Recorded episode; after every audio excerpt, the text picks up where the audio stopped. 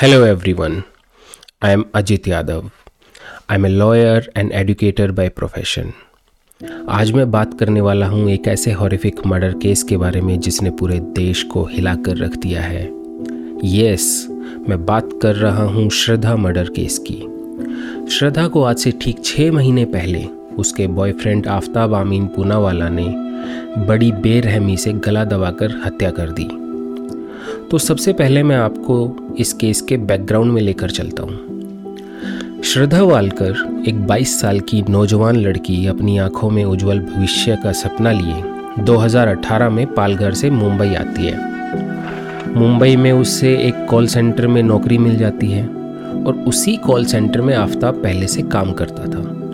तो आपको लग रहा होगा कि दोनों की मुलाकात ऑफ़िस में हुई होगी, लेकिन ऐसा नहीं है। दोनों की मुलाकात एक ऑनलाइन डेटिंग ऐप के थ्रू होती है। धीरे धीरे दोनों में नज़दीकियाँ बढ़ती हैं।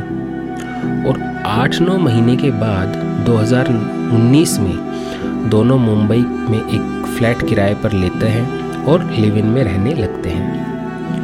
कुछ वक्त बीत जाने के बाद श्रद्धा अपने लिव इन रिलेशनशिप के बारे में अपने पेरेंट्स को बताती है। उसके पेरेंट्स और उसका एक छोटा भाई श्रीजय, जो कि पालघर में रहते हैं, वो ये बात सुनकर खुश नहीं होते हैं और तुरंत ही श्रद्धा को घर आने के लिए कहते हैं।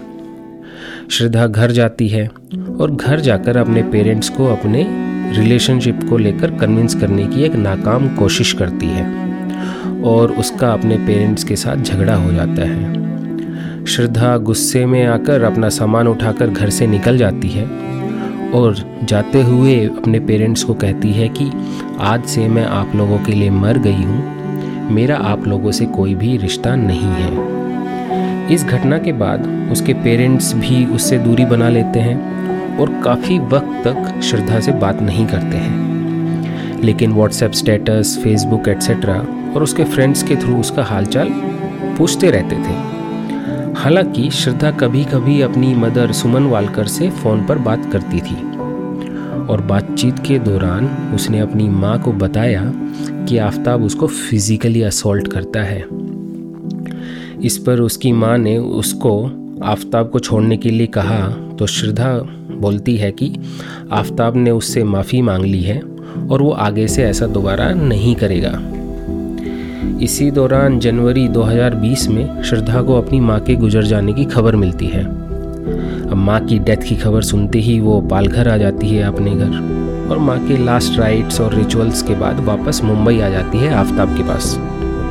तो जब श्रद्धा घर पर होती है तो उसके अपने फादर से सिर्फ़ दो या तीन बार ही बात होती है। और उसके बाद लगभग श्रद्धा की अपने फादर से लगभग दो साल तक कोई बातचीत नहीं होती है। लेकिन उसके फादर, उसके फ्रेंड से उसके बारे में पूछते रहते थे अपडेट लेते रहते थे। तो 8 मई 2022 को आफ्ताब और श्रद्धा बेटर जॉब अपॉर्चुनिटी की वजह से देश की राजधानी दिल्ली आ जाते हैं। दिल्ली आकर दोनों छतरपुर में एक कॉमन फ्रेंड के घर आकर रुकते हैं और कुछ दिन बाद ही छतरपुर में ही एक फ्लैट किराए पर लेकर साथ रहने लगते हैं। आफ्ताब की नौकरी लग चुकी होती है कॉल सेंटर में और श्रद्धा अपनी जॉब सर्च कर रही होती है। और ये वही फ्लैट है जहाँ पे श्रद्धा का ब्रूटल मर्डर होता है। तो श्रद्धा के फादर और ब्रदर काफ़ी वक्त तक श्रद्धा के कांटेक्ट में नहीं थे, लेकिन उनको उसके फ्रेंड्स के थ्रू पता था कि श्रद्धा आफ्ताब के साथ दिल्ली शिफ्ट हो गई है। तो लगभग दो तीन महीने बाद सितंबर में श्रीजय का एक फ्रेंड लक्ष्मण नादर श्रीजय को फ़ोन करता है और बताता है कि श्रद्धा का फ़ोन दो महीने से स्विच ऑफ़ है और उससे पूछता है कि उसकी बात हुई थी क्या श्रद्धा से। तो श्रद्धा के फादर विकास वालकर फ़ोन पर लक्ष्मण से पूछताछ करते हैं। लक्ष्मण बताता है कि उसकी श्रद्धा से हर दो तीन दिन में बात होती रहती थी, लेकिन लगभग दो महीने से श्रद्धा का फ़ोन स्विच ऑफ़ आ रहा है। विकास श्रद्धा के दूसरे फ्रेंड्स को फ़ोन करके पूछते हैं कि किसी की श्रद्धा से बात हुई है कि नहीं। तो सारे फ्रेंड्स एक ही बात बोलते हैं कि लगभग दो ढाई महीने से श्रद्धा का फ़ोन स्विच ऑफ़ है। तो विकास को इसमें कुछ फिशी लगता है। और वो मानिकपुर पालघर पुलिस स्टेशन जाकर श्रद्धा की मिसिंग रिपोर्ट दर्ज करा देते हैं। चूँकि श्रद्धा छतरपुर दिल्ली में रहती थी तो पालघर पुलिस दिल्ली पुलिस को इन्फॉर्म करती है। विकास दिल्ली पुलिस को बताते हैं कि उनकी डॉटर श्रद्धा वालकर आफ्ताब के साथ लिव इन रिलेशनशिप में छतरपुर, दिल्ली में रह रही थी। दिल्ली पुलिस अपनी इन्वेस्टिगेशन स्टार्ट कर देती है। तो दिल्ली पुलिस सबसे पहले आफ्ताब और श्रद्धा के फ़ोन को ट्रेस करती है। पुलिस को पता चलता है कि नाइनटीन मई से अब तक आफ्ताब की लोकेशन दिल्ली की है और श्रद्धा का फ़ोन भी 19 मई से स्विच ऑफ़ है। मोबाइल लोकेशन से पता चलता है कि आफ्ताब 19 मई से अब तक दिल्ली में ही था। दिल्ली के बाहर नहीं गया। तो इसके बाद दिल्ली पुलिस एक्शन में आ जाती है और आफ्ताब के फ्लैट पर पहुंचकर उससे पूछताछ शुरू कर देती है। शुरुआत में तो आफ्ताब एक मनगढ़ंत कहानी सुनाता है कि उसका और श्रद्धा का झगड़ा हो गया था। किसी बात को लेकर और उसके बाद श्रद्धा घर छोड़कर चली गई। और बाद में वो जब श्रद्धा को कांटेक्ट करने की कोशिश की तो उसका फ़ोन स्विच ऑफ़ था। पुलिस उसके घर की भी तलाशी लेती, लेकिन पुलिस को उस वक्त कुछ नहीं मिलता, जिससे कोई क्लू मिले। लेकिन पूछताछ के दौरान आफ्ताब कुछ कॉन्ट्राडिक्टरी बातें बोलता है पुलिस को, जिससे पुलिस को उस पर शक हो जाता है। और पुलिस ऑफिसर के थोड़ी सख्ती दिखाने पर आफ्ताब सारी कहानी बता देता है। उसने जो डिटेल्स पुलिस को बताई, उससे किसी की भी आत्मा काँप सकती है। तो अब सुनते हैं आफ्ताब की कहानी जो उसने पुलिस को सुनाई। आफ्ताब बताता है कि 18 मई की रात को उसका श्रद्धा से झगड़ा होता है। झगड़े का कारण वो बताता है कि श्रद्धा उस पर काफ़ी टाइम से शादी का प्रेशर बना रही थी, उसको फोर्स कर रही थी और उसे शादी नहीं करनी थी। झगड़ा इतना बढ़ जाता है कि आफ्ताब गुस्से में आकर श्रद्धा का गला दबाकर उसकी हत्या कर देता है। उसके बाद उसकी बॉडी को कैसे डिस्पोज ऑफ़ किया जाए, ये प्लान बनाता है। और नेक्स्ट मॉर्निंग 19 मई को वो लोकल मार्केट जाता है। वहाँ से एक बड़ा सा फ्रिज ब्लेड और पॉलीथीन लेकर आता है। फ्रिज इसलिए क्योंकि मई के महीने में गर्मी बहुत होती है और बॉडी के सड़ने के चांसेस होते हैं। तो ब्लेड से बॉडी को स्मॉल स्मॉल पीसीज में काट कर रख सकता था और धीरे धीरे पॉलीथीन में बॉडी पार्ट्स को डालकर फेंक सकता था। और स्मेल को सप्रेस करने के लिए रूम फ्रेशनर भी लेकर आ जाता आ जाता है। तो घर आकर वो बॉडी को बाथरूम में ब्लेड से काटना शुरू कर देता है। पूरी बॉडी को तो एक दिन में नहीं काट सकता था तो हाफ़ बॉडी को और अदर बॉडी पार्ट्स जो उसने काट लिए थे, उनको फ्रिज में रख देता है। उसके बाद वो जोमेटो से खाना ऑर्डर करता है, खाना खाता है रेस्ट करता है।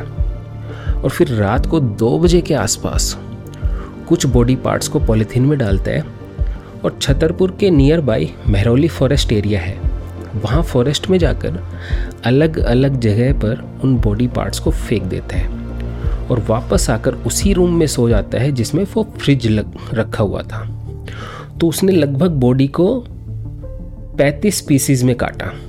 और वो ये कंटिन्यूसली 18 दिनों तक मतलब 5 जून तक श्रद्धा के बॉडी पार्ट्स को दिल्ली के अलग अलग एरिया में डंप करता रहा।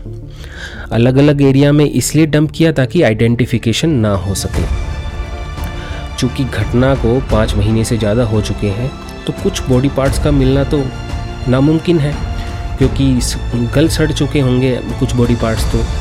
हालाँकि पुलिस आफ्ताब की निशानदेही से अब तक 16 बॉडी पार्ट्स रिकवर कर पाई है और बाकी के पार्ट्स की रिकवरी में भी लगी हुई है। और पुलिस को उस ब्लेड की भी तलाश है जिससे बॉडी को काटा गया था। तो अब ये बॉडी पार्ट्स श्रद्धा के हैं या नहीं हैं, ये फोरेंसिक जाँच के बाद ही क्लियर होगा। फ्रिज की भी फोरेंसिक जाँच चल रही है। अब आते हैं केस के लीगल एस्पेक्ट पर। तो दिल्ली पुलिस के अकॉर्डिंग आफ्ताब ने अपना क्राइम कन्फेस कर लिया है। यानी उसने अपना जुर्म कबूल कर लिया है कि उसने श्रद्धा की हत्या की है। लेकिन सेक्शन 25 और 26 ऑफ़ इंडियन एविडेंस एक्ट के अकॉर्डिंग कोई अक्यूज्ड पुलिस ऑफिसर के सामने या फिर पुलिस ऑफिसर की कस्टडी में कोई कन्फेशन करता है तो वो एडमिसिबल नहीं होता कोर्ट में। मतलब ऐसे स्टेटमेंट को अक्यूज के अगेंस्ट में यूज़ नहीं किया जा सकता। तो इसका मतलब आफ्ताब का पुलिस को दिया गया कन्फेशन आफ्ताब के अगेंस्ट में यूज़ नहीं किया जा सकता। लेकिन section 27 of Indian evidence act कहता है कि अक्यूज की निशानदेही पर कोई चीज़, कोई सामान या कोई वेपन डिस्कवर होता है रिकवर होता है तो वो डिस्कवरी उसके अगेंस्ट में एविडेंस के रूप में यूज़ की जा सकती है।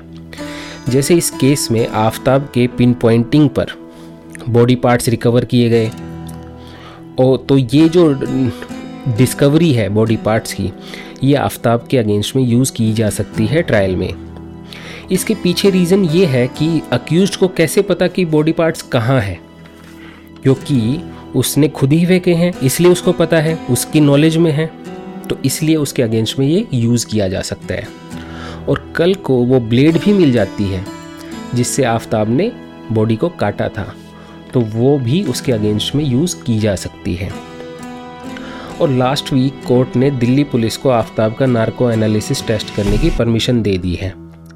तो नार्को एनालिसिस टेस्ट क्या है? ये एक ऐसा टेस्ट है जिसमें इंट्रावीनस इंजेक्शन के थ्रू सोडियम पेंटाथोल दिया जाता है किसी पर्सन को। जिससे वो पर्सन हिप्नोटिक ट्रांस में चला जाता है। और जब भी उसे कोई क्वेश्चन पूछते हैं तो उसके जवाब पर उसका कोई कंट्रोल नहीं होता। उसके आंसर पर उसका कोई कॉन्शियस कंट्रोल नहीं होता है। लेकिन एक केस है Selvi versus state of Karnataka 2010 supreme court.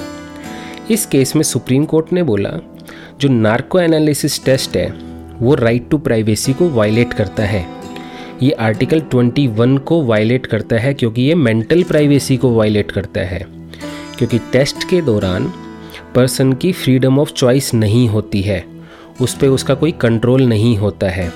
और ये आर्टिकल 20 क्लॉज 3 और सेक्शन 161 सब सेक्शन टू सी को भी वॉयलेट करता है। और इसमें भी नार्को एनालिसिस टेस्ट में भी दो टाइप के टेस्ट होते हैं। इनवॉलेंट्री और वॉलेंट्री इनवॉलेंट्री मतलब बिना पर्सन की मर्ज़ी के। तो अगर मान लो कोई टेस्ट बिना मर्ज़ी के किया गया है तो सुप्रीम कोर्ट ने कहा ऐसा टेस्ट अनकॉन्स्टिट्यूशनल होगा, वो इलीगल होगा, उसकी कोई वैलिडिटी नहीं होगी। और अगर कोई वॉलेंट्री कराते हैं तो भी उसकी लिमिटेड एविडेंशरी वैल्यू है तो भी उसका यूज़ ओनली सेक्शन 27 में ही किया जा सकता है, उसके अलावा नहीं किया जा सकता। और लास्ट हियरिंग में जो आफ्ताब है, उसने कहा कि उसने ये जो हत्या है, वो ग्रेव एंड सडन प्रोवोकेशन में की है। उसने आवेश में आकर की है कि श्रद्धा ने उसको कोई गुस्सा दिलाया और उससे वो सडन एंड ग्रेव प्रोवोकेशन में उसने उसकी हत्या कर दी। तो अगर ट्रायल के दौरान आफ्ताब के लॉयर ये प्रूव कर देते हैं कि जो डेथ कॉज की गई है श्रद्धा की, वो सडन एंड ग्रेव प्रोवोकेशन में की गई है।